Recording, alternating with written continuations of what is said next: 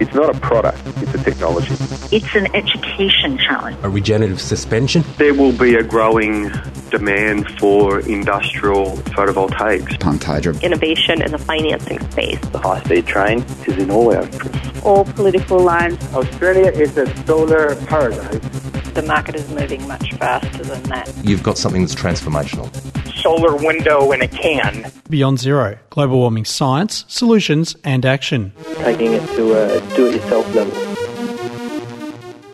Hello, and welcome to another edition of the Beyond Zero show, recorded in the studios of 3CR Melbourne and syndicated around the Australian Community Radio Network and podcasted at bze.org.au and 3cr.org.au, or whichever the podcasting app you choose to use. And don't forget you can follow us on Twitter as well, which is at BZE Tech Show. My name's Laura, and I'm joined today by my co hosts, Michael and Kay. Good morning, guys. Morning, Laura. Hi, Laura. Uh, today we'll be speaking to Nigel Morris, who is the CEO of Roof Juice, a solar retail company, formerly known as Sungevity Australia. It's, ev- it's evolved into a 100% Australian owned brand, backed by some of the country's best solar professionals and industry partners.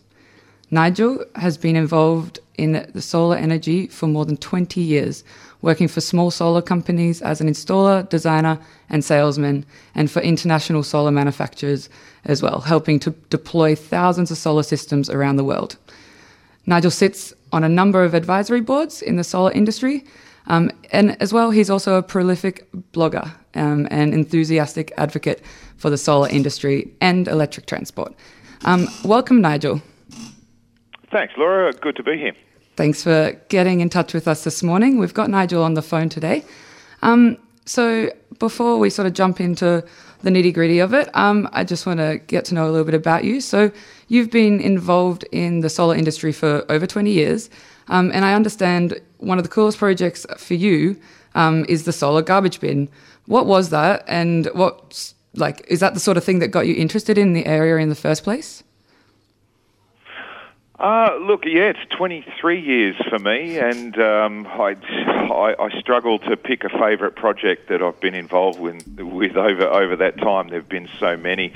I, I must admit, the transition towards storage and, and the potential for electric vehicles is what's really uh, getting me excited in the last few years because uh, it's it's such a transformative technology, and we're right on the cusp of it. I, I, I remember when when solar was uh, was uh, in a similar place, you know, ten or twelve years ago, it was a niche market, and and I, I was fortunate to watch it grow into what is now a consumer household product, and uh, uh, we can see now that. Um, household storage and, and potentially electric vehicles are, are on the verge of that cusp again. So that's that's hugely exciting.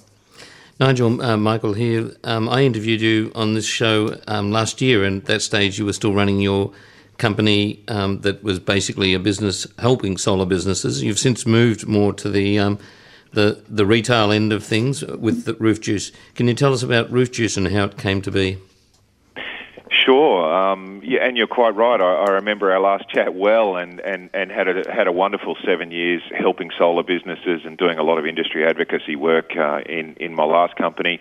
And uh, ironically, one of my clients was a, a very large American solar company who'd set up in Australia called Sungevity, uh, and they were one of my clients, and uh, I was doing quite a lot of work for them, and um, uh, mid last year, the conversation switched to, geez, Nige, why don't you just come and run the business for us? We've got a lot to do. Um, would you would you consider that? And um, the time was right for me, and I, I knew the founders of Sungevity and the local guys who had invested in the company, and um, so I thought a, a, change was as good as a holiday. So I, I, dived in and uh, took on the role as CEO and uh, and part investor.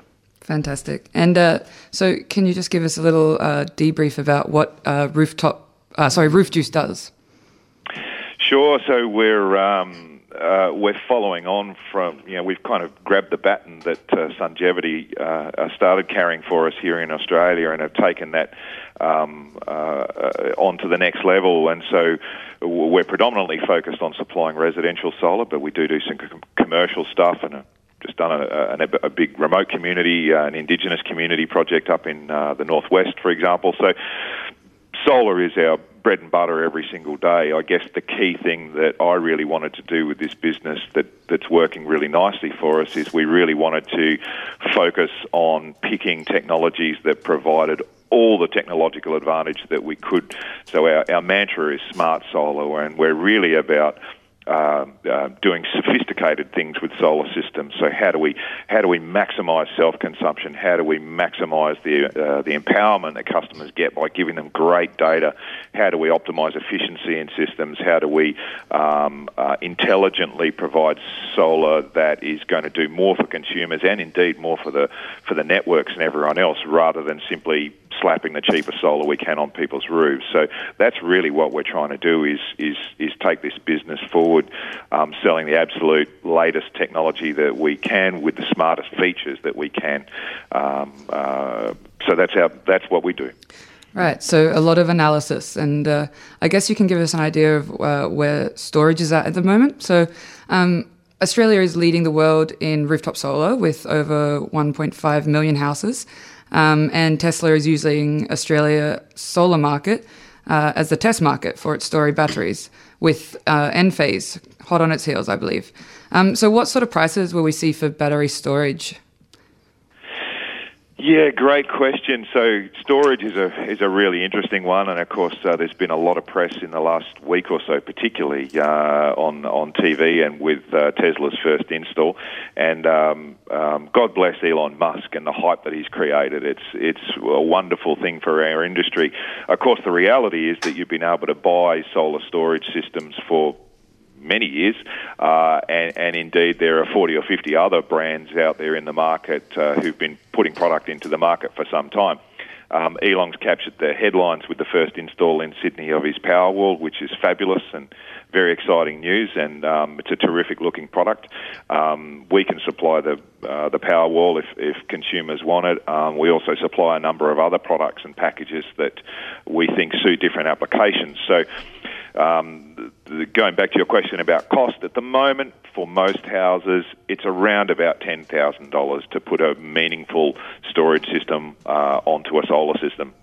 So it's a chunk of money. Mm. Uh, the the real question is rather than what does it cost, is what does it provide in terms of value, mm. and and that's the challenging bit because it depends what you want to do with that battery, and and uh, so it's a complex process that we need to go through with consumers to understand what is it you you want to do with this battery? Do you just want to offset your afternoon peak because you're paying a high price, or do you want to run your home into the evening because that's when you're there, or do you want to try and take it off grid overnight, or do you want to go completely off grid, or do you want a system that can support you in case of a blackout, for example? And each one of those different applications actually requires a different type of product and a different set of features. So a Powerwall fits into that market in its own little niche. We have other products that suit different niches, and that that's the conversation we're having with consumers every day. So of course the value that you get and the return that you get on your oh, oh we lost you. Are you there, Nigel?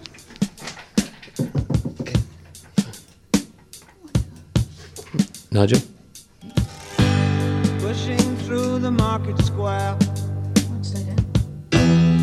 So many mothers sighing.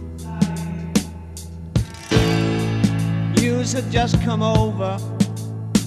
We had five years left crying. News guy wept and told us Earth was really dying cried so much his face was wet. Then I knew he was not lying. I heard telephones, opera house, favorite melodies.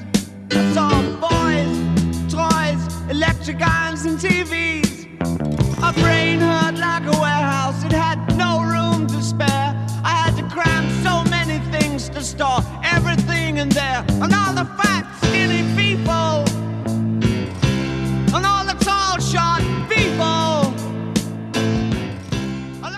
Hello, Nigel. Are you back with us? I am. I'm here. Oh, great. We're glad to have you back again. Sorry about that. No problem. All right. Well, we'll just get back to it because we've actually lost a little bit of time and we're loving the conversation we're having. Um, Mike, are you happy to continue on? Uh, yeah, so Nigel, um, you, you actually answered some of my next question, which was the sort of backup applications. Um, and I remember in our last conversation, you, you foresaw the possibility of, of quite a major upswing in New South Wales as people come off the feed in tariffs.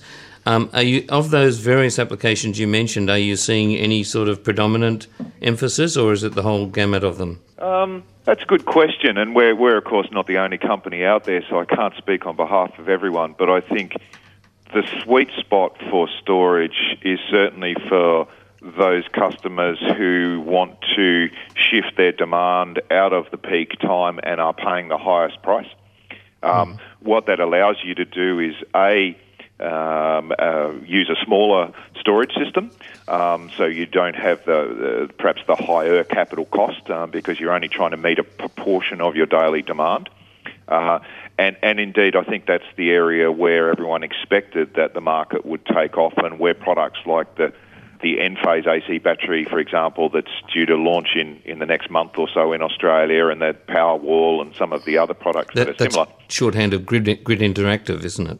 It, it is, but uh, effectively, what it does is for most consumers who are out during the day, it takes any excess energy and dumps it into the battery during the day instead of selling it to the grid at a, at a measly price. It, mm. it instead puts it in the battery and keeps it, and then when the typical family gets home with the kids at sort of three or four o'clock in the afternoon and prices start to skyrocket in some parts of Sydney around that time, then instead of buying energy from the grid, during that uh, sort of 4 till 7 p.m. peak, they can then use that solar energy that they stored in the batteries during the day and, and run their home off that.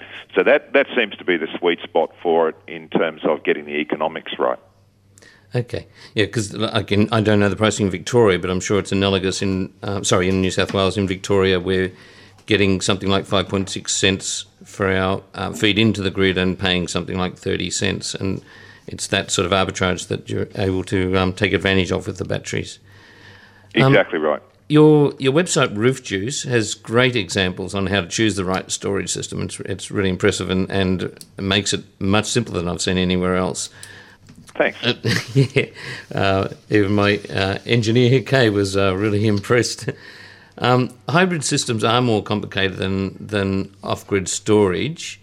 the the ones that you just went through, are, are there any totally off-grid ones that, that um, are proving take up? Look, off-grid's off-grid's one of the many applications for batteries, and and you know, uh, intriguingly, you know, 23 years ago when I started in solar, all we sold was off-grid systems. That was the only market that existed. So uh, that's where I started, and you know, 23 years later, here I am back at the beginning again, trying to sell batteries to people. Um, so there's always been a market for off-grid. Um, you know, if you're more than a kilometre or so away from mains and are trying to build a house or, or, or connect a house, um, you'll find off-grid solar uh, uh, uh, much more um, cost-effective. Uh, and these days, much more intelligent, reliable, and in fact, better power quality than you would typically get from, from getting a long connection to your home. So the off-grid market's always been there. Uh, I think it'll always be there. It's a small market, but it continues to just plug away. So that's, excuse me, tree changes or people who are moving to, to remote areas. Certainly, people on stations and farms, uh, or um, um, uh, places like indigenous communities where we did a project recently. So, all those kinds of applications for off-grid solar have existed, and and and the, uh, the technology is actually really well developed. Um, they tend to still use uh, lead acid batteries, uh, ironically. Um, there's been some work with lithium in that part of the market, but most of it is lead because there is a, a very substantial amount of storage required in those applications. And in, and in those situations, um, interestingly, uh, conventional lead batteries or high end conventional lead batteries tend to still be the favoured technology, although that's slowly starting to shift. You're listening to the Beyond Zero Emissions Show, and we're talking today with Nigel Morris, the CEO of Roof Juice, and we're discussing the exciting year ahead this year for solar power and storage. Nigel, um, AGL's just announced that they're going to focus on the energy evolution, in brackets, and they're quitting gas exploration and production. Now, they are still the um, largest owner of coal fired generation in Australia But it appears that they seem to be wanting to get behind the meter in servicing the customer's needs inside the house. Is that how you read it, or uh, is there something else going on? Look, I'd love to think so, and and you know I commend, uh, really, really commend uh, the um, the change um, in in in at least in verbal terms from AGL, and I, I've met with some of the guys from AGL over the years, and there are some wonderful folks down there who are who are genuinely trying to help. Of course, it's a very very large corporation with very large uh, investments in conventional energy. So how much of it is uh, is real and how much of it is um, is just talk remains to be seen. Um, the, the the thing that I'm most excited about, really, about this announcement is is that it shows that the pressure for utilities to really innovate and to really get into this space is starting to mount, and that's really the key thing because uh, at the moment particularly networks and to some degree uh, retailers as well in that space are really not helping uh, the solar and storage markets particularly well. You look, uh, for example, at the fact that uh, Tesla have announced that SA Power Networks are one of their approved distributors, I think it is, of their product. Yet in South Australia, it was SA Power Networks who uh, who threatened consumers that if they put storage on, they'll lose their feed-in tariff, and pushed very, very hard to penalise solar consumers. So, you know, it's it's still a very um, embryonic uh, industry uh, or, or, space, if you like, in the market, and uh, you know innovation by retailers and network companies is the thing that is going to get this market rolling and is going to really change the proposition. But at the moment, it's um, uh, it, it's patchy uh, and uh, and the messages are, are, conflicting all over the place. But a great sign uh, to see what AGL have announced. Mm, I agree. I feel like um, it's nationwide. It's extremely inconsistent, um, as you just said. Nigel, moving on to what's coming up. So, the Solar Citizens Supercharge Conference um, is coming up, and you'll be speaking at the Solar Citizens Conference. It's a three day national action summit for a clean energy future. Can you tell us a little bit about where it is, um, when it is, and as the keynote speaker, what will you be covering? Mm, sure. So, it's in, uh, in Brisbane. Saturday week starting on the uh, 13th, uh, goes 13th, 14th, 15th with a, a, bunch of different terrific speakers who are going to be there. Um, some great debate, some opportunity to educate and inform a lot of volunteers and, and uh, community members who have been supporting Solar Citizens over the years. One of the key objectives is really to not only to update everyone and get everyone on the same page, but it's also to talk about how we're going to hold the government to account with the impending election that's coming up. Mm. Um, we we we had a you know a devastating few years under Tony Abbott as he uh, systematically tried to to uh, deconstruct renewables in Australia, which had a, a, a devastating impact. And um, uh, whilst a lot of those policies um, remain in place, uh, we've been very optimistic that uh, Prime Minister Turnbull might change things a little bit, especially given that he's had solar on his roof for the better part of 10 years and really understands this technology and has been talking about innovation. And as you highlight, Australia is is like the canary in the coal mine for storage and, and a lot of other technologies um, uh, from around the world. Um, so, w- part of the aim of the Solar Supercharge uh, event is to um, hold uh, Prime Minister Turnbull to account, um, both from his personal experience and personal belief, and also, um, you know, how are we actually going to get this innovation in place, and how are we going to get uh, the renewables and, and the energy transition rolling? And you know, we see you know, retailers starting to show signs. We see governments, uh, you know, the Queensland government has talked about a huge uh, 50% renewable target. We've got renewables targets uh, from the South Australian government, but what we aren't seeing yet is real concrete policy action from the federal government. And so uh, the Solar Supercharge event is really about pulling all our ideas together, looking at what the barriers are, and, and encouraging and putting pressure on uh, Prime Minister Turnbull's government um, with the with the election looming to really you know deliver on um, what we know is going to build a great future for Australia. Good, and yeah, you know, obviously federal election is a game changer. I feel like they might not listen to the UN, but they will listen to votes. So, yeah, very good to hear that that's what's Indeed. happening. Indeed. So the event is is it mainly for people who or like uh, individual consumers who want uh, solar power on their homes uh, and who are interested, or is there a commercial element to it as well for um, commercial installation? Um, look, uh, I think it's across all markets, and that's one of the great things about the Solar Citizens organisation. Is no matter how solar impacts on you, um, and indeed, you don't even have to have solar on your roof. But Solar Citizens is really about bringing together people from all parts of the country, whether they're in business or whether they're consumers or whether they're installers or retailers of solar energy like us. Uh, it's about bringing everyone together and and um, uh, giving them a common platform to understand what's going on in a policy context, to um, uh, and, to really leverage the the, the huge uh, influence that that segment of society has. I mean, we've got mm somewhere on somewhere around 25% of all roofs in Australia now have solar on them. That's one of the biggest voting blocks in the country if you add up the number of people that are actually waking up each day and boiling the kettle with the benefit of solar energy. So it's a, it's a collective of people who really want to support the uptake of solar, whether they've got it on their roofs or not, um, and uh, and that's what they've been really successful at definitely. The the policies are currently the ball and chain. That is how I feel. Indeed.